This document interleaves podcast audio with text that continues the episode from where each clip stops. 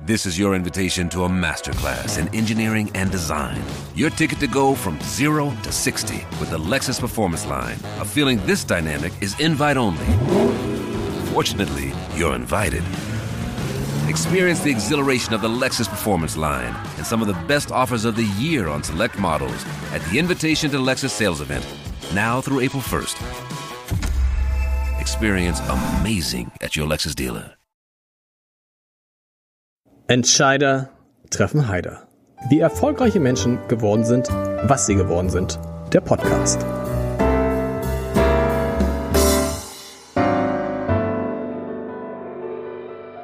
Herzlich willkommen. Mein Name ist Lars Heider und wir werden heute über die Kraft der Meditation sprechen und wie sie einem CEO, also Vorstandsvorsitzenden eines Unternehmens helfen kann. Wir werden auch über den HSV sprechen und über Fußball und über Vereinssport überhaupt und über, das ist echt ein toller Podcast heute, und über Digitalisierung. Mein Chef, mein Chef nicht, mein Gast ist Chef von eTribes. Richtig ausgesprochen? Ja, richtig. eTribes, hm, noch nicht, noch nicht so viel sagen. eTribes, eine Firma, die Achtung, die treibende Kraft der Digitalisierung der deutschen Wirtschaft sein will, werden will, sprechen wir gleich drüber. 300 Mitarbeiter hat schon in der Gruppe und eben sich große Ziele äh, vorgenommen hat. Ziele, die unter anderem mitgetragen werden von einem der allerersten Gäste in diesem Podcast, legendär Tarek Müller, der Gründer von About You, der in diesem Podcast war und so dicht wie kein anderer ans Mikrofon ging, die gesamte Zeit. Und der ist auch einer der Mitgründer von eTribes. Ich freue mich sehr auf eben den Chef von eTribes, Fabian J. Fischer. Wofür steht das J? Jakob. Und das ist, ich habe mich immer, ich habe keinen zweiten Namen. Und ich, das ist, ist schon cool, wenn man so ein irgendwas Punkt machen kann, ne? Ja, ist cool. Wurde mir eines Tages mal geraten, weil wenn man Fabian Fischer bei Google eingibt, gibt's eine ganze Menge. Stimmt. Und um sich so ein bisschen einzigartig zu machen, so ein bisschen hervorzustechen, wurde mir mal geraten, den zweiten Namen mitzunehmen und so ist das Ganze entstanden. Nur deswegen habe ich meinen Kindern einen zweiten Namen gegeben, aber das ist einfach, äh, ist mit Haider wahrscheinlich der äh, Fischer, hast du recht, Fischer gibt's halt viele, ne? Ja. ja gibt's viele. Erzähl uns erstmal den Menschen, die es nicht wissen, was genau ist eTribes, was macht, wo kommt der Name her?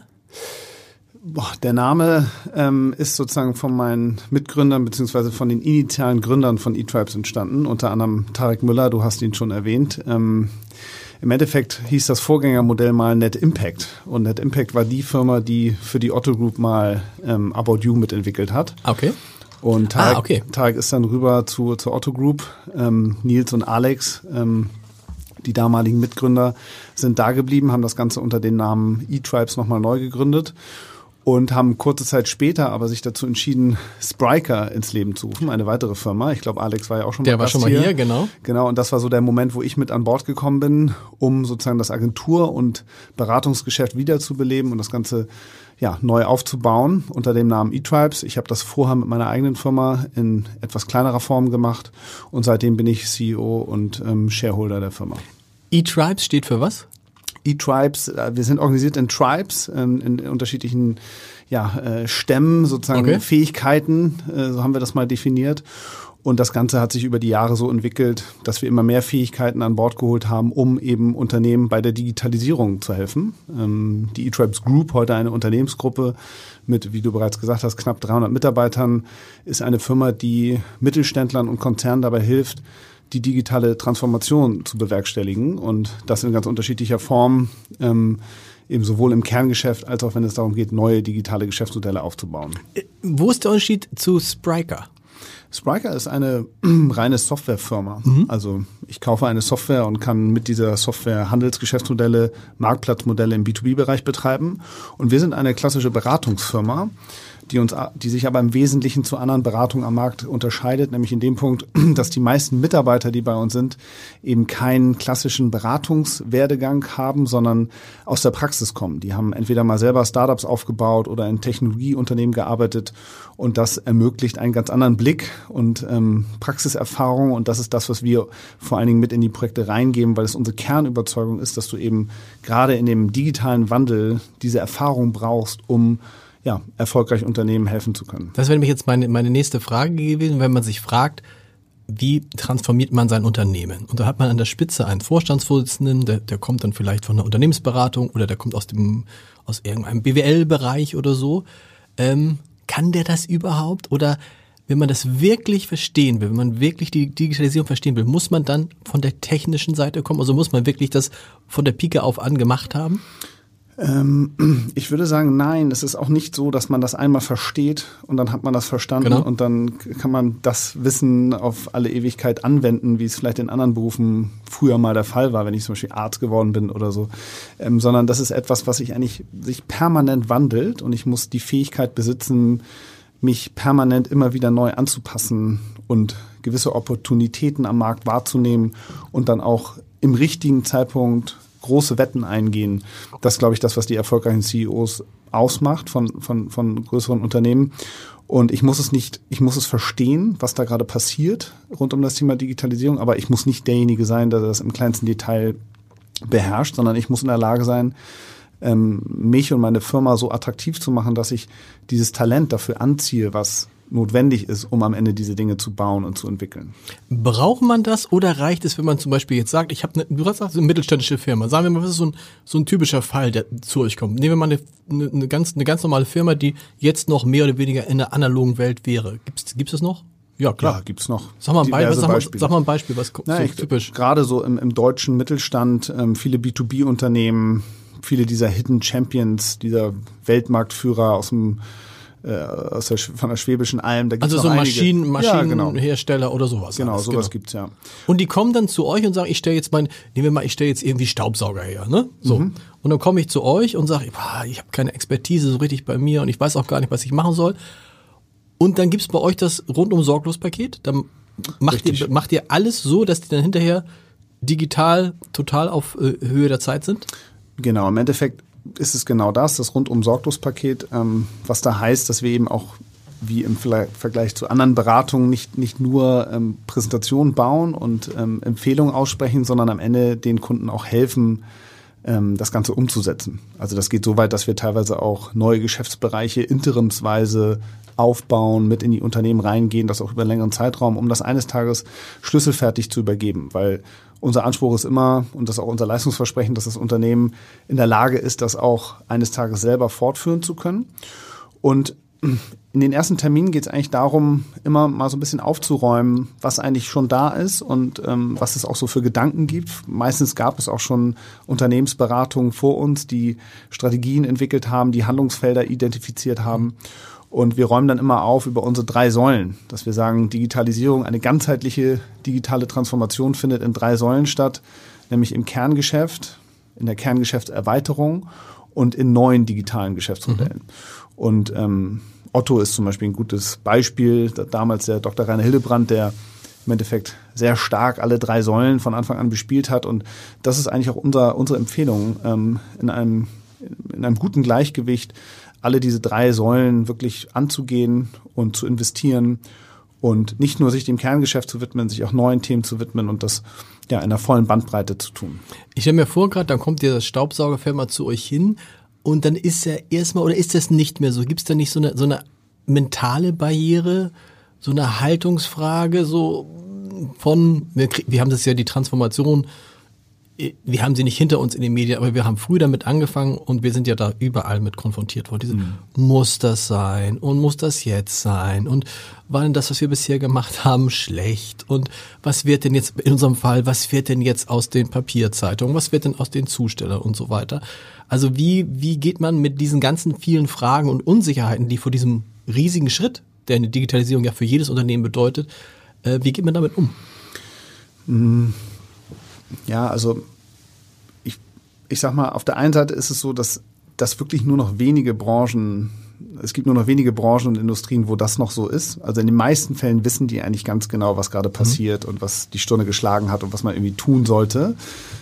Haben aber mehr das Problem eigentlich, dass sie nicht wissen, wie? Wo, wo soll ich anfangen okay. und wie soll ich das machen und wie kriege ich das Erfolg, erfolgreich hin. Also statistisch gesehen ist es auch so, dass 70 Prozent aller Transformationsprojekte scheitern ähm, in der Umsetzung, nicht, nicht äh, im, im Sinne von, was soll ich eigentlich tun, sondern wie es am Ende gemacht wird.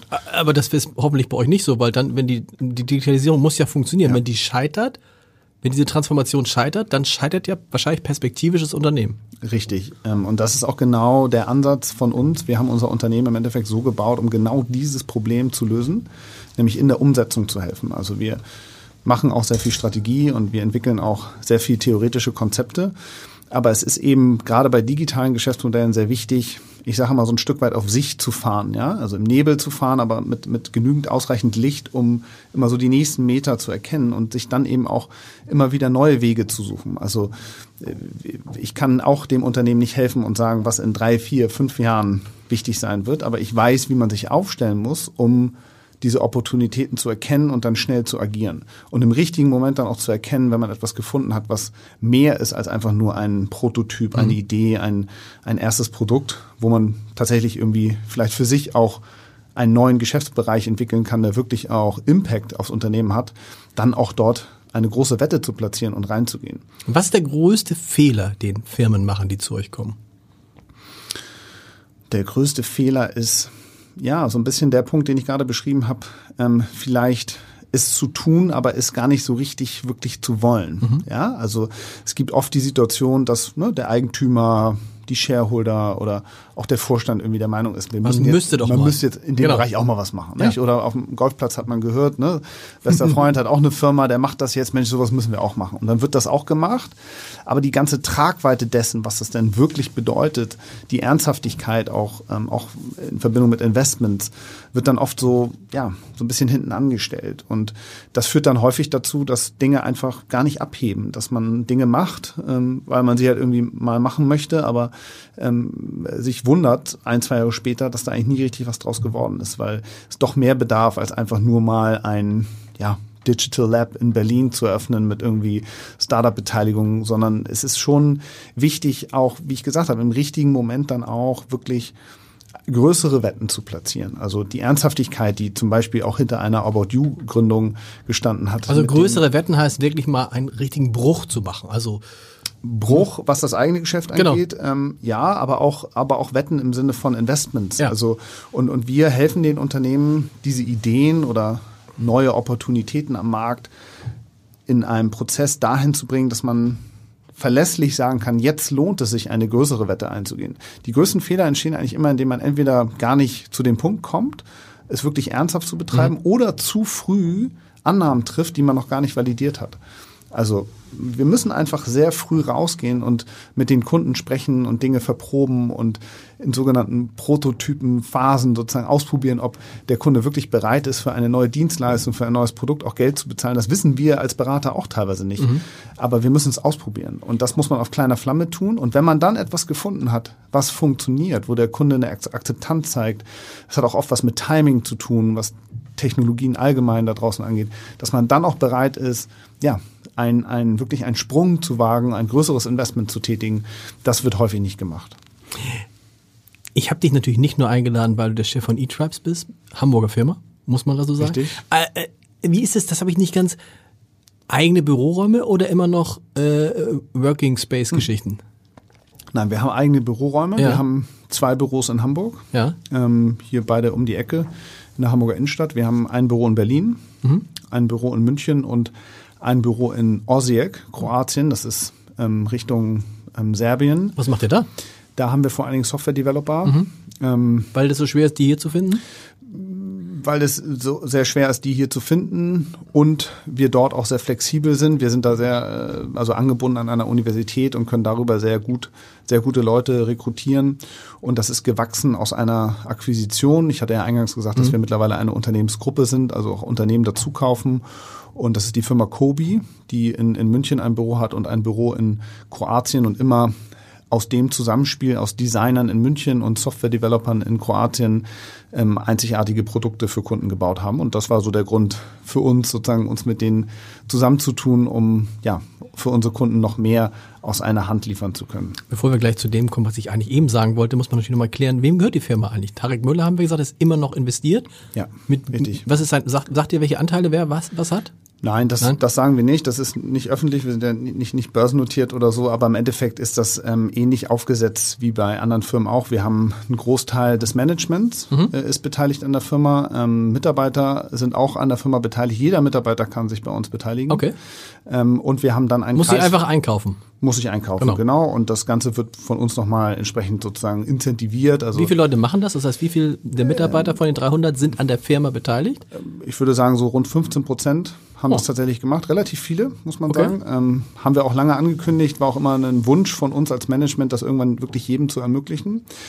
Und das merkt man auch, es ist ein ganz anderer Drive, äh, sehr unternehmerisch, äh, wie, wie bei uns agiert wird. Man ist Chef und Angestellter zugleich, so ein bisschen wie beim Spiegel. Genau. Richtig, also ja, Chef weiß ich nicht, ob man auch Chef zugleich Naja, ist, so aber man Eigentümer. ist, man ist Eigentümer. Es ist ein Chef anderes, ist- es ein, Chef ist man es nicht, genau. ein anderes Arbeiten definitiv. Ähm, und ähm, das bindet äh, die, die Mitarbeiter auch und es ist, ja, es fühlt sich einfach anders an. Ähm, das kann ich auch nur aus eigener Erfahrung teilen. Ähm, genau, und dann haben wir einen Kreis von Investoren, die uns unterstützen, Wegbegleiter. Wir sind sehr gut vernetzt in die deutsche Industrie, haben einen sehr engen Draht zu einigen Familienunternehmern ähm, und da gibt es einige, die uns unterstützen und auch als Investoren dabei sind. Und clever ist natürlich, wenn man erstmal einen Kunden hat. Du hast gerade gesagt, die es ist ja nicht abgeschlossen, dieser Prozess der Digitalisierung. Jetzt kommt zum Beispiel ChatGBT auf einmal eine Sache, mit der man sich vor drei Jahren, zwei Jahren noch nicht beschäftigt hat. Das heißt, ihr bleibt auch immer mit denen irgendwie verbunden? Ja, wir Ja. bleiben mit denen immer verbunden und das ist auch unser höchstes Gut, gute Arbeit abzuliefern, einen tollen Eindruck hinter, zu hinterlassen, Resultate zu erzielen und dann beim nächsten Thema wieder der Erste zu sein, der angesprochen wird. Resultate zu erzielen ist ein gutes Stichwort. Du bist wie ich ein äh, großer Fan des Hamburger Sportvereins. Stimmt das noch? Das stimmt noch, ja. nein, nein, das, das stimmt stimmt und noch. das wird sich auch Nicht- wird sich nicht mehr auch ändern. nicht ändern, weil ich, ich kenne ja die guten Zeiten gar nicht so richtig. Insofern. Du bist welcher Jahrgang bist äh, du? Ich bin Jahrgang 1980. Oha, das heißt, aber 83 war, äh, äh, was heute Champions League wäre, richtig? Nee, 83 Das war- war, ja, war ja noch äh, äh, der, äh, der Pokal, ne? Ja, sag ja, Der, der, der Pokal der Landesmeister. Ja. Genau, was heute, Ja. heute wäre Champions. Also, Ja. Das hast du aber, ah, nee, hast du nicht Das habe ich nicht so richtig wahrgenommen und, und als ich. Ich war beim Abschiedsspiel von Franz Beckenbauer im Volksparkstadion. Okay. So. Das ist natürlich gut. großartig, ja.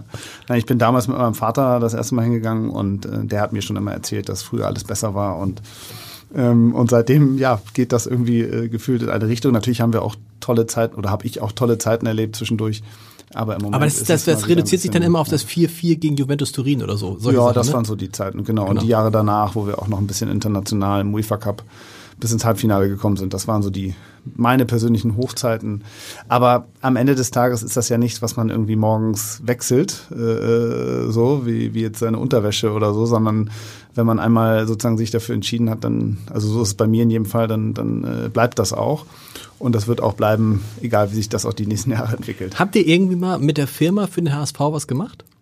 Ähm, bislang noch nicht. Es gibt, glaube ich, immer mal wieder auf verschiedenen Ebenen Gespräche. Ich war auch selber mal mit meinem Geschäftsführerkollegen vor zwei Jahren dort ähm, zu Gast und habe mal ähm, über ein Thema sprechen dürfen, wo es eventuell um eine Beauftragung ging. Da wurde ich dann aber von meinem Co-Geschäftsführer aus dem Verkehr gezogen, weil ähm, er doch gemerkt hat, dass ich das auch quasi für fast umsonst gemacht hätte. er hat gesagt, das, das machen wir jetzt nicht. Wir sind immer noch ein, äh, ein Unternehmen, was irgendwie Geld verdienen muss. Nee, es gibt da, glaube ich, immer wieder Gespräche. Ich glaube, man kennt das ja aus der Öffentlichkeit, dass sozusagen ähm, die finan finanzielle Situation auch immer nicht die beste ist. Ähm, wir arbeiten aber tatsächlich auch für, für Sportclubs oder für Fußballclubs. Wir haben für RB Leipzig ähm, mal relativ umfangreich ähm, gearbeitet, äh, deren ganze digitale Transformation initiiert und begleitet. Das ist ja interessant, weil RB Leipzig, da würde man immer denken, dass das über diese Red Bull-Geschichte, über die haben ja so einen eigenen großen Medienkonzern läuft. Läuft Ja. da nicht. läuft nicht. Die denken aber bei allem, was sie tun, immer sehr ganzheitlich in ihrer in ihrer Fußballgruppe über alle Vereine hinweg. Also äh, auch da war es im, im Rahmen des Projekts immer sozusagen wichtig, auch ja ähm, das sehr ganzheitlich zu betrachten und für unsere Mitarbeiter auch ein sehr spannendes Thema, sich in die ja, ähm, Fan-Experience reinzudenken und was man da noch alles machen kann mit Technologien, um Fans zu binden und ähm, glücklicher zu machen und den Stadionbesuch äh, äh, ja, äh, besser zu machen. Ich glaube, da ist auch in Zukunft noch sehr viel Potenzial ähm, und es gibt einige, die das gerade im großen Stile angehen. Und du sagst, das fand ich interessant, du sagst, das ist nach wie vor noch ein guter Ort, um auch ins Geschäft zu kommen, ins Gespräch zu kommen, also das Fußballstadion. Weil eine Zeit lang war es ja so, dass viele Firmen gesagt haben, komm, lass mich in Ruhe mit Fußball. Also vielleicht ist es auch ein spezielles HSV-Problem. lass mich in Ruhe, oh, das ist mit Compliance und man kriegt die Leute nicht dazu. Du sagst doch, da kann man gut Geschäfte anbahnen und sich näher kennenlernen? Nee, das hattest du, glaube ich, dann. Hab ich missverstanden? Ja, missverstanden. Okay. Nee, also ich bin da auch gar nicht auf, darauf fokussiert. Also wenn ich ins Stadion gehe, dann gibt's für mich eigentlich nur das Spiel. Ich finde fast jede, jeden Smalltalk mit, mit, mit Leuten rund um das Spiel schon fast ein bisschen lästig, so, weil okay. ich doch doch dann sehr angespannt bin eigentlich bei den meisten Spielen und einfach gerne das Spiel gucke. Also für mich ist es auch weniger ein, ein ähm, Event, so im Sinne von, ich trinke da auch kein Alkohol oder ab und zu mal, aber es ist für mich in erster Linie wirklich der, der Sport, der mich interessiert, ähm, das Spiel sehr aufmerksam zu verfolgen, bin da auch immer so in meinem Flow, in meinem Fokus, also kann mich kaum von etwas anderem ablenken lassen und das geht mir auch zu Hause so, wenn ich Fußball gucke und das ist ja eine große Leidenschaft. Bist du Mitglied beim HSV? Ja, ich bin Mitglied schon eine ganze Weile. Ich weiß nicht genau, wann ich Mitglied geworden bin. Und ähm, ja, und habe ja auch sogar mal einen eigenen Fußballclub. Da, da wollte ich jetzt herkommen. Ja. Ich wollte ja gucken, das ist, deshalb verstehe ich das ja nicht. Es gibt diese große Liebe zum HSV. Und es gibt den Verein in deiner Stadt. Und dann gründest du am 18. Januar 2004 mit 13, mit 12 Freunden, du und 12 Freunde gründen einen eigenen Verein. Und ich finde, darüber sollten wir auch, auch, auch einen Augenblick sprechen, weil da ja auch so viele interessante Dinge dabei sind, die auch im weitesten Sinne mit Wirtschaft, mit Vermarktung und so zu tun haben. Ja. Aber erst musst du erzählen, wie kamt ihr auf die Idee? 2004, das ist jetzt auch nicht gerade, also da gab es schon genug Vereine in Hamburg. Es ist Ja. auch nicht so, warum ein eigener Verein, der FC Winterhude? Auch das. Genau, also Ja. ich, also natürlich hätte ich am liebsten für den HSV gespielt, aber der HSV hat ähm, historisch bedingt, ich weiß nicht, wie es heute ist, aber früher immer in Ochsenzoll ähm, trainiert und auch die, die Amateurmannschaften haben dort gespielt ähm, und das ist einfach von der Anreise. Ich hab- bin Okay. in Winterhude groß geworden, ähm, lebe auch heute noch in der Nähe in Alsterdorf. Ähm, und das wäre von der Anreise gar nicht möglich gewesen. Und ich habe in meiner Jugend ähm, sehr viel Hockey gespielt, ähm, was ja sozusagen in Hamburg eigentlich in vielen Kreisen so der, der Sport Nummer eins ist. Und so war das auch in meinem Freundeskreis. Es wird ja noch gleich schlimmer, die kommen ja auch alle aus dem Johanneum. Ja, ne? richtig. Ist so, ne? Richtig. Also muss man für die, die es nicht wissen, Johanneum, Gelehrtenschule des Johanneum in Hamburg, das ist so eine Schule, ähm, wie sagte es mal, die Schulleiterin war auch mal in diesem Podcast und wie sagte es mal Dieter Lenzen, der ehemalige Präsident der Universität Hamburg, sagte, ähm, ja, man kann seine Kinder auf das Johanneum geben, aber man macht es ihnen damit natürlich schwer, weil später, wenn sie sich um Studium bewerben, fragt niemand, warst du auf dem Johanneum, was einen tollen Ruf hat, sondern alle fragen nur, wie ist dein Schnitt? Ja. Und im Zweifel ist der Schnitt auf dem Johanneum nicht ganz so leicht äh, in die richtige Richtung zu kriegen wie auf einer anderen Schule. Daraufhin kam die Schulleiterin des Johanneum, ganz nette Frau, und sagte, so kann man das nicht sagen, kam dann in diesem Podcast und äh, kann man sich anhören, die äh, Folge. Interessant. Also Johanneum ist so ein bisschen, also das klingt schon immer gleich mit, wenn du auf dem Johanneum warst, dann äh, bist, warst, dann boah, musst du schon eigentlich ein ganz guter Schüler sein und du bist eigentlich schon in dieser Netzwerkwelt in Hamburg drin, aus der man dann wahrscheinlich auch nicht wieder rauskommt. Wenn man dann noch im richtigen Hockeyclub ist und, und in diesem Bereich bleibt, kann da eigentlich in Hamburg fast nichts passieren. Da kennt dann jeder jeden. So, Ja, so. so- ein bisschen ist es so, oder? Ja, so ein bisschen ist es so. Und ich muss zugeben, dass jetzt so in der Nachbetrachtung ich auch noch mit sehr vielen ähm, Freunden, also ich bin, mein, mein Freundeskreis ist fast ausschließlich, sind ausschließlich Leute, die, die auch auf dem Joanneum waren. Entweder Okay. in meiner Klasse oder in Klassen darüber, darunter.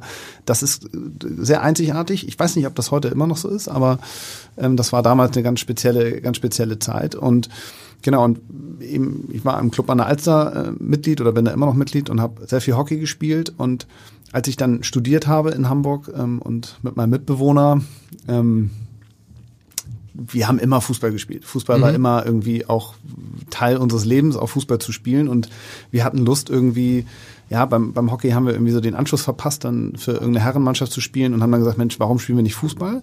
Und haben uns tatsächlich im ersten Schritt ähm, einige Vereine angeguckt bei uns in der Gegend und haben dann nicht das gefunden, was wir so aus dem Hockey kannten. Also so, was wir so unter Zusammenhalt verstehen und ähm, ja, haben das nicht gefunden und haben gesagt, Mensch, irgendwie blöd und so, und dann gibt's in Hamburg eine, eine relativ große Freizeitfußballgemeinschaft. Und dann haben wir uns das angeguckt und das fanden wir auch irgendwie, das war irgendwie nicht ernst genug und da wurde auch schon Bier während des Spiels getrunken und dann haben wir gesagt, nee, also das ist es auch nicht. Und dann hat der Vater meines damaligen Freundes oder heute auch immer noch einer der besten Freunde ähm, gesagt, Mensch, warum, warum gründet ihr denn nicht eigentlich einen eigenen echten Fußballverein könnt ihr auch machen. Und wir so, ja, gut, äh, wie geht das? Und wir haben studiert, also hatten viel Zeit äh, nebenbei und sind dann auf die Idee gekommen, ohne eigentlich zu wissen, was es wirklich bedeutet, ähm, äh, ja, den Verein zu gründen, den FC Winterhude. 04, das ist natürlich auch lustig, ne? FC Winterhude 04, weil 2004. 2004. Genau, und den gibt's auch heute noch mit mittlerweile über 100 Mitgliedern. Okay. Ähm, trägt sich auch Ausschließlich Männer? Äh, nee, nee, Nee. Auch, auch. Also wir haben nur eine Herrenmannschaft, aber Ja. es sind auch, sind auch äh, Frauen Mitglied. Wir haben äh, Schiedsrichterinnen, wir haben ähm, äh, Es gibt aber nur eine spielende Mannschaft. nur eine spielende Spielende Mannschaft. Mannschaft. Es gab mal ein paar Jahre auch eine zweite. Ja. Das war dann administrativ aber irgendwann nicht mehr zu bewerkstelligen. Dann haben wir gesagt, wir müssen es wieder zurückführen zu einer Mannschaft. Genau, und ich bin, ich spiele da schon eine ganze Weile nicht mehr mit, weil es sozusagen vom, vom Pensum her mit Training und, und am Wochenende, ähm, ich habe drei kleine Kinder, da ist es nicht immer so einfach, sich den ganzen Tag rauszuziehen. Aber ich bin immer noch Präsident, ähm, Warst du von Anfang an Präsident? ja, Ja. Ähm, und auch ähm, sozusagen. Äh, Krass, das ist ja. jetzt auch schon, Leute, das ist ja äh, 19 Jahre. Ja, das ist äh, wirklich Wahnsinn. Im, Im nächsten Jahr haben wir unser 20-jähriges Jubiläum. Und ich war lange Zeit spielender Präsident, ähm, bin mit dem Verein aufgestiegen ähm, und haben eine ganz tolle Zeit ähm, hinter uns. Und ja, und ich vermisse das auch sehr. Also ähm, wenn man, also ja, wenn es die Knochen herhalten würden, würde ich das auch immer noch tun, weil man auch Stadtteile von Hamburg kennenlernt, die man sonst nicht so häufig besucht. Und ja, es ist einfach ähm, war immer eine große Freude, da zu spielen und es ist auch sehr schön zu sehen, dass sich das auch selber trägt. Wir haben mittlerweile ja äh, viele Leute aus der Gegend, die einfach Teil dieses Vereins geworden sind und das auch weitertragen. Also ich glaube, den Verein, den wird es immer geben ähm, und das ist ja irgendwie macht einen auch stolz und sehr glücklich, das auch äh, zu beobachten. Und es ist für mich so eine Art, so eine Art so ein Kulmina- Kulminationspunkt, heißt das so? Hoffentlich. Ähm, für Menschen, die diese Stadt so lieben, ne? Der Verein ist in, praktisch in den Farben von Hamburg gehalten. Ja, richtig. Also wir Bewusst. haben, genau, das war so, wir haben uns ein bisschen was überlegt. Also die Farben des Vereins sind die Farben der Stadt Hamburg. Wir haben in unserem Vereinswappen ähm, den Umriss des Stadtteils Winterhude. Ähm, genau, und ja, haben sozusagen lange Zeit gar keinen eigenen Platz gehabt, mussten uns dann immer von Sport, Sportanlage zu Sportanlage bewegen. Mittlerweile sind wir auf den Bezirksplätzen in Hamburg Nord untergekommen. Ja, und ähm, kämpfen uns so durch. Hab zehn goldene Regeln. Was sind die wichtigsten? Ja, wir haben zehn goldene Regeln. Ähm, die sind so in dem Sinne nicht öffentlich, ähm, aber ich sag mal, es geht viel um. um ja, Wieso sind die nicht öffentlich? Das ist ja ja, also es geht viel um. Es, es, ein es, Geheimbund. ja, ein bisschen. Wir haben versucht, ein bisschen mehr draus zu machen, als Ja. vielleicht andere Vereine das tun. Ja, es geht in erster Linie darum, wie wir uns gegenseitig verhalten wollen, ähm, der Umgang miteinander und auf dem Platz. Ähm, Aber es geht es, geht es um Sport oder geht es um Freundschaft? Um was geht es? Geht es auf dem Feld? Geht es neben dem Feld? ich glaube, also es geht in erster Linie um den Sport, aber das eine ergibt sich ja aus dem anderen, nicht? Also So ein glaub, bisschen, es wirkte mich auf, auf mich so ein bisschen so wie so eine sehr moderne Variante von Rotary dann. also, oder? Das ist vielleicht die Weiterentwicklung, wenn wir jetzt sozusagen in, in die Zukunft schauen. Im Moment ist es immer noch so, also der Sport steht absolut im Vordergrund. Es geht, es geht um Fußball, aber klar, es haben sich ganz tolle Freundschaften daraus entwickelt und Verbindungen und Netzwerke ähm, und das soll auch so weitergehen und ja, also ähm, ich bin guten Mutes, dass wir den Abstieg aus der Kreisliga in die Kreisklasse dieses Jahr verhindern können, stehen ganz gut da gerade und es geht immer weiter. Was kann man lernen aus dem Führen eines Vereins für das Führen einer Firma und umgekehrt? Ähm, ich Oder- glaube ganz viel. Ich habe auch in meinem Leben, in meinem beruflichen Leben, denke ich ganz oft an den Sport, Mannschaftssport, ähm, T- Trainer-Dasein, Präsident-Dasein, Mannschaftskapitän-Dasein. Also ich, ich sehe sehr, sehr viele Analogien. Ähm, ich glaube, ja, ähm, es hört sich plump an, aber am Ende geht es darum, ja, sich auf, auf Ziele einzuschwören, eine Vision zu kreieren, das Ganze mit Leitplanken zu versehen, sprich solchen Regeln und dann mit Disziplin daran zu arbeiten, diese Ziele zu erreichen. Gibt es bei E-Tribes auch so zehn goldene Regeln?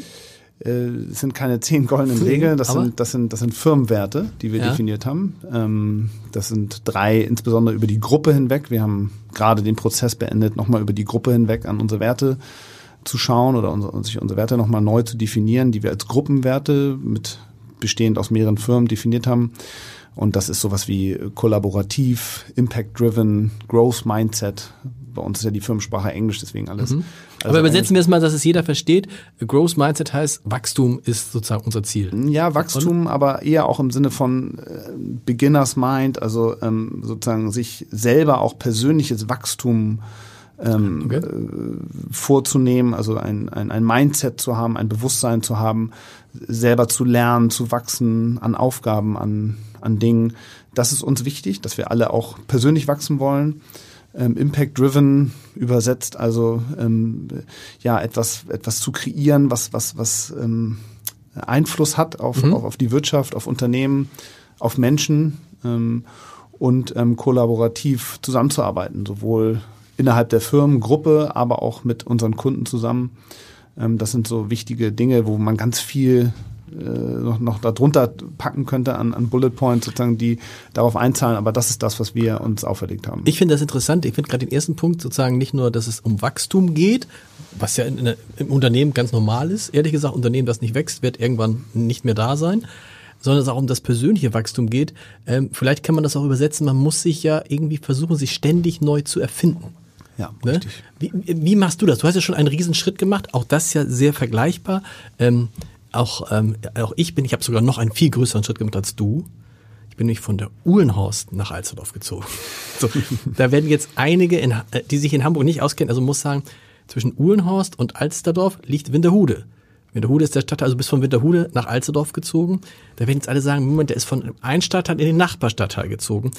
In einer so seltsamen Stadt wie Hamburg, in der es zum Beispiel auch wichtig ist, auf welche Schule man geht, ob ins Johanneum oder im Club an der Alster oder beim HTHC ist, ist das aber, kann das schon interessant sein. Ne? Also ich weiß, dass mich mal eine Geschäftsführerin eines großen Hamburger Konzerns, die es jetzt nicht mehr ist, zu mir sagte, du sag mal, bist du dir jetzt eigentlich, äh, bist doch jetzt weit rausgezogen? Und dann sagte ich, nein, ich äh, bin nach Alsterdorf gezogen, also drei Kilometer von Uhrenhorst, 3,6 Kilometer entfernt ungefähr. Sagte sie, ja, sage ich ja, weit raus. Also äh, so dieses, äh, wie weit geht man da? Also offensichtlich bei dir ist es so, Alsterdorf geht gerade noch, aber wenn es dann Wellingsbüttel würde, wird's eng. Ja, ist schwierig. Tatsächlich. Also ich habe lange gebraucht, auch mit diesem Schritt wirklich von mit der Rude nach Alterdorf. Das kann das glaubt man ja immer und, gar nicht. Ich, nee, genau. Genau. Und ich, und ich äh, mein, mein Partner Nils, der wohnt zwischen Hamburg und Bremen, dem sage ich auch immer, du, ich bin rausgezogen. Da sagt immer, ja, ja, ist klar. genau. ähm, also ja, ich glaube mittlerweile mit, mit drei kleinen Kindern ähm, weiß ich das sehr zu schätzen, dass wir ein bisschen mehr Platz haben jetzt und einen Garten und solche Dinge. Und ich glaube, ich würde jetzt rückwärts betrachtet wahrscheinlich bei dem nächsten Umzug auch noch noch weiter raus. Na, die Frage ist ja, die Frage, die, die man sich ähm, immer stellt, ist ja, muss man nicht zwischendrin mal Dinge machen, wo man sagt, ah, eigentlich will ich die gar nicht machen, ja. um sie zu machen, um dann sich selber neu herauszufordern. Ja, absolut. Kann ja, kann, das kann ja auch im Sportbereich, es muss ja nicht immer, muss nicht direkt in der Firma sein, es kann ja auch im Sport sein oder privat oder was auch immer. Genau, ich glaube, so funktioniert Wachstum, mhm. indem man immer wieder ein bisschen aus der Komfortzone rausgeht und versucht, neue Felder, neue Bereiche neue Themen für sich zu identifizieren und dann auch da rein reinarbeitet, auch wenn es am Anfang vielleicht mal ein bisschen unangenehm ist.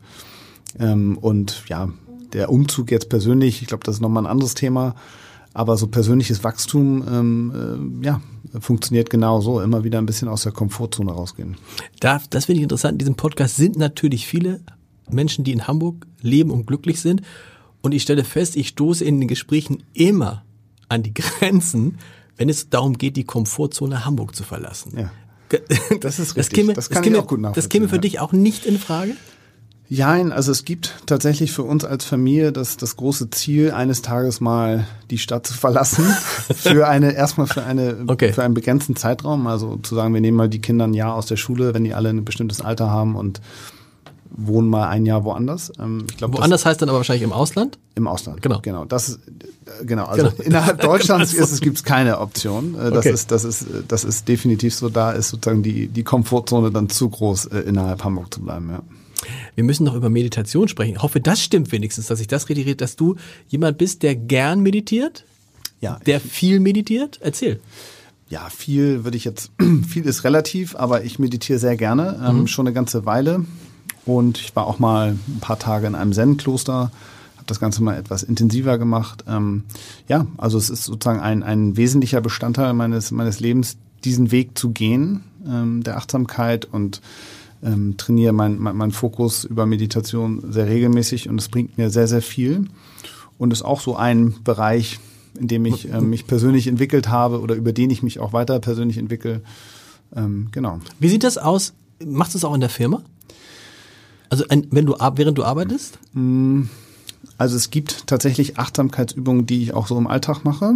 Das sind auch manchmal nur wenige Sekunden, mhm. dass man sich einfach oder dass ich einfach versuche, mich in den Moment reinzuholen. Wenn ich zum Beispiel merke, dass ich besonders aufgeregt bin oder äh, was machst du dann? Das geht ja vielen Leuten so, mhm. dass sie besonders aufgeregt sind und dann irgendwie, ich weiß, dass einer mal erzählt hat hier, dass man dann eben versucht, irgendwie ganz bewusst zu atmen. Ein anderer sagte, äh, Stan Sugarman, den kennst du wahrscheinlich auch, den früheren Digitalchef von Gruner und Ja, mhm, mhm. der sagte, er würde in jedes Gespräch, via Zoom oder sonst was, immer eine Minute zu spät reinkommen. Also er würde, wenn es um 15 Uhr ist, würde um 15.59 Uhr würde er sich einwählen und diese 59 Sekunden, die hätte er dann sozusagen für sich, um sich zu konzentrieren. Olaf Scholz hat neulich gesagt, dass er, er nutzt immer die Zeit von einem Termin zum anderen, wenn er es kann, möglichst langsam zu gehen weil das die einzigen Momente sind, wo er für sich selber so ist. Also, ja. äh, also was macht man? Verpa äh, ver verpasst dann nicht irgendwann wieder ein bisschen schneller zu gehen. Genau. Aber, aber das ähm, ist meditat. Das ist ja. vielleicht die einzige Chance für diesen, für den Kanzler meditat ja. meditativ zu werden. Aber du, also Aufregung, was machst du dann? Genau, also ich versuche eigentlich sehr häufig, mich in den Moment rein zu bewegen und das mache ich, indem ich einfach spüre, was da ist. Das hört sich sehr einfach an, ist aber hört sich gar nicht einfach an, finde ich. Ist, ist ja, es ist sehr, es ist oder es ist genauer das zu erklären, ist sehr schwer. Man muss es, glaube ich, erleben. Ähm, ich spüre sehr häufig im Bauch, was mhm. gerade so ist und ähm, in dem Moment dann einfach mal zu spüren, was spüre ich denn gerade, ohne das zu bewerten, ohne irgendwie zu versuchen, daran irgendwas zu ändern oder das zu optimieren. Ist es das berühmte Bauchgefühl, was du dann spürst? Ja, ja. genau. Aber ist es gut, das zu, nee, du achtest da drauf und was machst du dann? Mein, meine Erfahrung ist ja, dieses Bauchgefühl, was man sich nicht erklären kann, von dem es heißt, es ist die Summe aller Erfahrungen, die man in seinem Leben beruflich wie privat gemacht hat. Wenn das sich meldet, dann sollte man unbedingt darauf hören und auch das machen, was einem dieses Bauchgefühl sagt. Also wenn man so ein komisches Gefühl bei der Sache hat, sollte man sie eher nicht machen. Genau, also auf die Sache bezogen kann das ein ganz toller Indikator sein, eine bestimmte Entscheidung zu treffen. Mhm. Das in, definitiv. Aber ich glaube, in dem Moment dieses Gefühl zu ändern, das, das geht nicht. Das ist halt da. Also es ist, was ist. Ich glaube, das hängt viel damit zusammen, dass man erstmal für sich feststellen muss, dass man eben nicht seine Gedanken ist, sondern man ist das, das, das innere Selbst, das gibt es und es gibt sozusagen die Gedanken. Und wenn man erkennt, dass man das voneinander unterscheiden kann, dann ja, kann man so ein Gefühl ja akzeptieren, dass es irgendwie da ist. Und ähm, dann achte ich natürlich auch auf meinen Atem. Das ist auch eine, eine Technik oder generell etwas, womit man sich auch in den Augenblick reinbringen kann. Mhm. Das ist auch das, was wir üblicherweise bei der Meditation machen. Ähm, genau, und dann ähm, hilft das einfach. Und auch da ist es so, wenn ich mich häufig mit Menschen austausche, die dann denken, ja, wie ist denn das und wie schafft man das denn? Also das ist gar nichts, was man irgendwie großartig schaffen muss, sondern ist auch gar nicht so, es ist auch gar nicht so schwierig. Ne? Gerade Nein, auf den Atem zu achten hat einen schnellen Effekt, richtig, den also jeder das, spüren kann. Das sofort. beginnt eigentlich in dem Moment, wo man damit anfängt, das zu machen, beginnt das etwas, dass es etwas mit einem macht. Und es gibt auch bei mir Tage, da kann ich mich wunderbar auf meinen Atem konzentrieren bei so einer Meditation und da bin ich ganz fokussiert. Und dann gibt es Tage, da muss ich mir hundertmal innerlich sagen, jetzt hör auf, darüber nachzudenken, sondern geh wieder zurück zu deinem Atem. Mhm. Ne, das gibt halt solche und solche Tage. Und ich glaube, es geht gar nicht darum, das besonders gut oder schlecht zu machen, sondern es geht einfach darum, es zu tun und es zu trainieren, diesen Fokus immer wieder dahin zu bringen, die Gedanken immer wieder dahin zu lenken, wo man sie haben möchte. Und das hilft mir auch, wenn ich eine bestimmte Aufgabe habe, mich dieser Aufgabe auch sehr dediziert zu widmen, sehr fokussiert und mich nicht ablenken zu lassen. Wie machst du das, wenn du zu Hause bist? Du viel im Homeoffice? Ich bin relativ viel im, im Homeoffice. Homeoffice. Ich war auch ähm, vor Corona schon sehr häufig im Homeoffice. Wie ist es bei eTribes grundsätzlich geregelt? Ich habe kein eigenes Büro. Okay. Also ich habe äh, keinen festen Arbeitsplatz, keinen eigenen Raum. Ähm, wenn ich da bin, mische ich mich äh, unter die Leute, meistens in der unter sogenannten Gemeinschafts-Area, ähm, wo ich sozusagen dann sitze und einfach auch so ein bisschen beobachte, was passiert. ähm, und ich, das teilt sich eigentlich so ganz gut auf in Dritteln. Ne? Also ich bin irgendwie ein Drittel im Homeoffice, ein Drittel im Büro und dann. Stopp, was ist das letzte Drittel? Unterwegs beim Kunden? und unterwegs beim genau. Kunden oder bei Terminen. Ähm, und dann gibt's mal Phasen, da bin ich mehr unterwegs und weniger und das pendelt sich so aus. Und die, die anderen Kollegen können das machen, wie sie wollen? Ja, nicht ganz. Also ähm, es ist so, dass wir üblicherweise, also man muss quasi die Zeit vor Corona und nach Corona. Äh, wir reden jetzt mal über nach Corona, genau. Nach Corona, also wir waren ja vorher immer beim Kunden, um dort zu beraten. Das war üblicherweise in unserem Geschäft, dass wir Montag bis Donnerstag beim Kunden waren und das war immer ein Und Freitag Privileg. so das, das typische McKinsey. Ja, und, und es, Gefühl, war auch ein, genau. es war auch ein tolles Gefühl, freitags ins Büro zu kommen, da Ja. war immer was los, hat die Kollegen getroffen, abends gab es meistens irgendwie noch eine kleine Party oder so. Das ist anders geworden. Ah. Ne? Wir haben das jetzt, wir haben weiterhin einmal im Monat, immer den letzten Freitag im Monat haben wir unseren E-Day. Das ist ein ganz besonderer Tag, wo alle verpflichtend kommen müssen, ähm, wo wir uns. Alle nach Hamburg kommen müssen? Nein, wir teilen das auf in Hamburg und Berlin. Okay. Ähm, und da ist es so, dass wir dann den ganzen Tag eine quasi Mini-Konferenz haben, wo wir uns den ganzen Tag persönlich weiterentwickeln über verschiedene Themen. Also es wird nicht auf dem Kunden gearbeitet. Das wird auch, also ist auch wichtig, dass das auch so organisiert ist für jeden Einzelnen. Und dann haben wir externe Speaker, Coaches, haben auch interne Speaker, die Themen vorstellen, haben immer eine Keynote mittags, die dann ein ganz besonderes Thema vorstellt. Und Jeden Freitag. Nee, immer der letzte Ah, letzten Freitag im schon, letzten Freitag. Einmal im Monat. Zuhören. Und abends ich muss, immer, ich muss wieder, ich muss wieder, ich bisschen. Fokus, ja. Genau, genau. Und abends ist immer, gehen wir essen oder haben ein Spaßevent noch, gehen bowlen Okay. oder, oder sowas. Und das ist ein sehr wichtig, wichtiges kulturelles Element unserer Firma. Und ähm, genau, und äh, während der normalen Arbeits-, also während der Woche, über den ganzen Monat verteilt, ist das, formiert sich das gerade neu. Also wir kehren nicht zurück in diesen Standard Montag bis Donnerstags beim Kunden. Wir merken aber schon, dass es ja, besseres Arbeiten ist, wenn man auch vor allem mit dem Kunden zusammenarbeitet in einem Raum. Ne? Äh, Es gibt immer, das Schlechteste ist immer, wenn der Großteil da ist und dann sind irgendwie zwei noch zugeschaltet. Das ist immer katastrophal. Aber es ist interessant, das habe ich noch nie drüber nachgedacht, dass natürlich das sich für Berater auch ändert, wenn nämlich die Kunden überwiegend oder deutlich mehr im Homeoffice arbeiten, dann heißt es natürlich auch, da muss man ja irgendwie darauf reagieren. Es nützt ja nichts, wenn du da bist und sonst ist keiner da. Mhm. Als Berater. Richtig. Und das ist auch der Grund gewesen, warum wir dann einfach auch häufig nicht da waren. Dann haben wir uns teilweise als Teams dazu entschieden, ins Büro zu gehen und sozusagen gebündelt mit dem Kunden zu kommunizieren. Oder auch im Homeoffice. Ne? Das ist auch immer noch, ähm, ja, äh, verteilt sich über alle, über alle Abteilungen. Ähm, und ich glaube, es gibt ein einfach, wir müssen uns oder stellen uns die Frage in jedem Projekt, was ist das Sinnvollste für das Projektergebnis? Und manchmal ist es einfach sehr sinnvoll, dass man beim Kunden vor Ort ist zusammen. Manchmal ist es auch sehr sinnvoll, dass man den Kunden mal zu uns mal eine Woche reinnimmt in, in die Büros, um auch das Arbeiten kennenzulernen oder auch andere Fähigkeiten, auch schnellen Zugriff zu haben auf, auf alle möglichen Fähigkeiten, die wir im Office haben. Ähm, und manchmal ist es auch einfach egal, beziehungsweise sinnvoll, sich vielleicht auch die Reisekosten zu sparen oder den Reiseaufwand, der ja oft nicht so produktiv ist.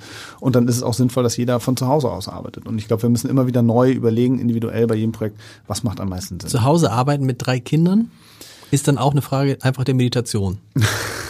Richtig. Ja. Bedeutet in der Woche dann etwas mehr meditieren? Nein, Spaß ist. Ähm, ja, nee, ist gar also- kein, ist ja gar, ich meine, jeder, der Kinder hat, weiß, hm, Ja, genau. Also ich glaube, da nicht aus der aus der aus der Ruhe zu sie aus der Ruhe bringen zu lassen, wenn wenn irgendwie da der Kleine mal ins, Zimmer ins Arbeitszimmer reinläuft. Ähm, ja, ich glaube, dafür ist die Akzeptanz ja mittlerweile einfach überall auf allen Ebenen da, dass so etwas passiert. Ich glaube, das ist überhaupt nicht mehr schlimm. Ähm, ich habe das Glück, dass ich ein Arbeitszimmer habe. Ich glaube, das ist wichtig. Wenn das nicht gegeben wäre, wäre das auch ja äh, katastrophal. Ähm, Genau, und dann sind meine Kinder ja, ähm, äh, die, äh, der Älteste geht schon zur Schule und, und ähm, hat nachmittags sein, sein, sein Fußballtraining und ähm, die, die anderen sind im Kindergarten. Also da ist sozusagen auch äh, der, die zwei Drittel des Tages schon mal niemand da. Und dann sind so die, am Nachmittag die Abendstunden natürlich ein bisschen lauter, aber das kriegt man auch irgendwie organisiert. Wenn ich richtig gerechnet habe, bist du, bist du schon 43 oder wirst du noch 43? Ich werde dieses Jahr 43. 43, so. Und ich habe neulich mit Philipp Westermeier, der, ah, ist der jetzt auch 43, 44, so gesprochen, äh, über das Alter. Und äh, Philipp Westermeier, für die, die ihn nicht kennen, äh, Or- Organisator der OMR in Hamburg, großes Digital-Event mit 70.000 Teilnehmerinnen und Teilnehmern jetzt im Mai wieder. Serena Williams kommt und einige andere interessante noch, die man auch noch nicht nennen darf. Ähm, und der sagte dann irgendwann, "Ah, ich- allmählich bin ich einer der Ältesten in der Firma und verstehe auch tatsächlich schon bestimmte Sachen, die da die 20, 22-Jährigen machen. Nicht unbedingt in der Firma, aber sonst so verstehe ich schon gar nicht mehr. Wie ist es, wie ist es bei euch? Also, wie wächst, wie wächst diese Firma, wenn sie wächst und wie verjüngt sie sich? Und bist du tatsächlich jetzt auch schon einer der Älteren?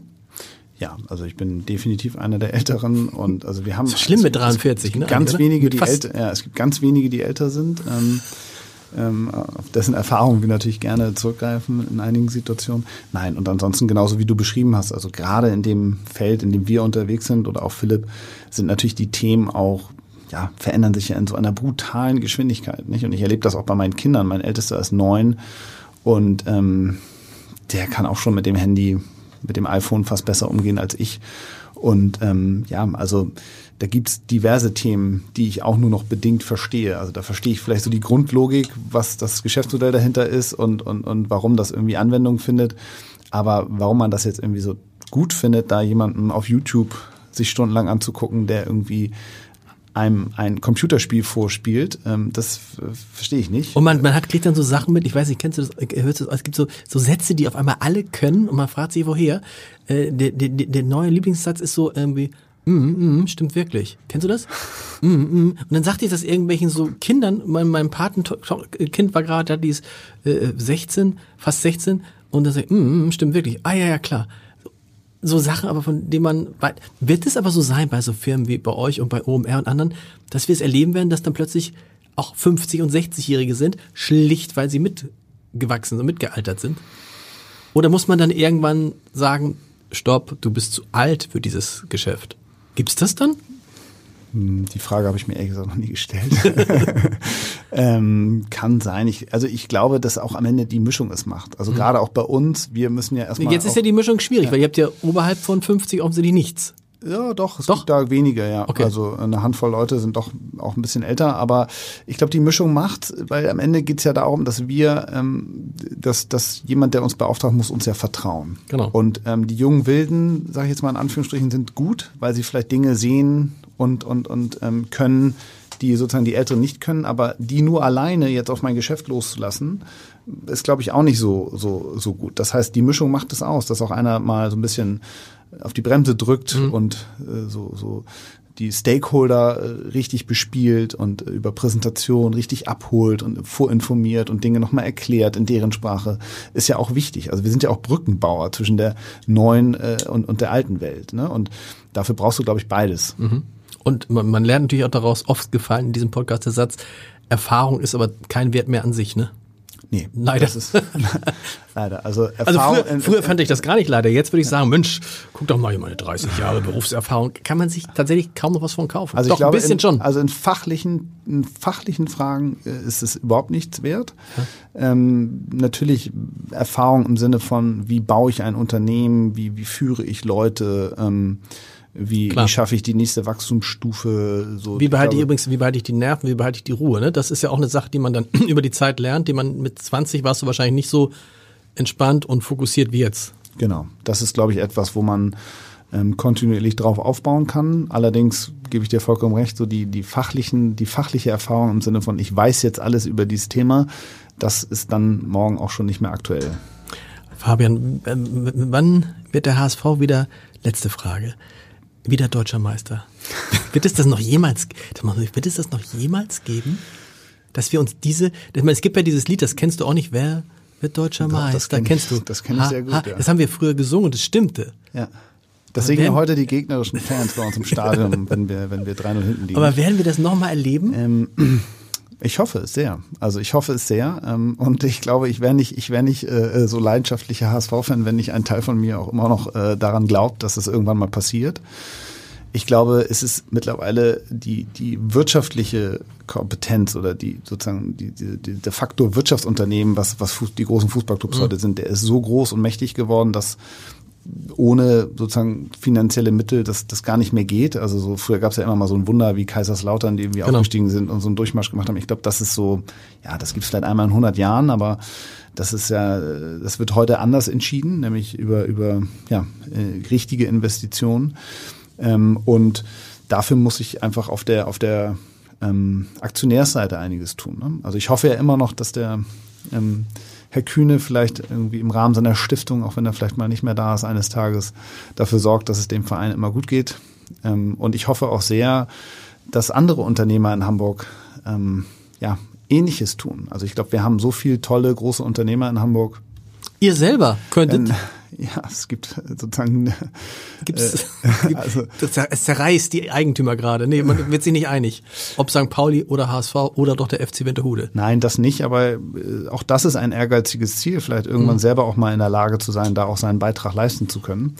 Ähm, und ich glaube, es gibt andere Unternehmer auch, ähm, die man auch zu einer Gruppe zusammenformen könnte, um, um da einfach nachhaltig zu helfen. Auch nicht nur immer über Geld, sondern auch äh, über Netzwerk. Ich glaube, das, das, das Hamburger Netzwerk ist so stark, ähm, aber es bringt sich nicht immer in dem Maße ein, wie das vielleicht in anderen Vereinen der Fall ist. So, hat natürlich auch was damit zu tun, dass viele auch in der Vergangenheit enttäuscht worden sind vom Verein.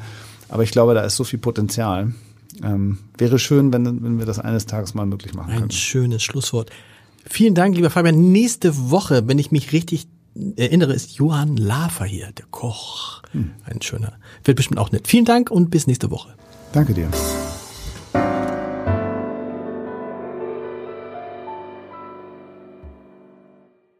Weitere Podcasts vom Hamburger Abendblatt finden Sie auf abendblatt.de slash podcast. This is your invitation to a masterclass in engineering and design. Your ticket to go from zero to 60 with the Lexus Performance Line. A feeling this dynamic is invite only. Fortunately, you're invited. Experience the exhilaration of the Lexus Performance Line and some of the best offers of the year on select models at the Invitation to Lexus sales event, now through April 1st. Experience amazing at your Lexus dealer.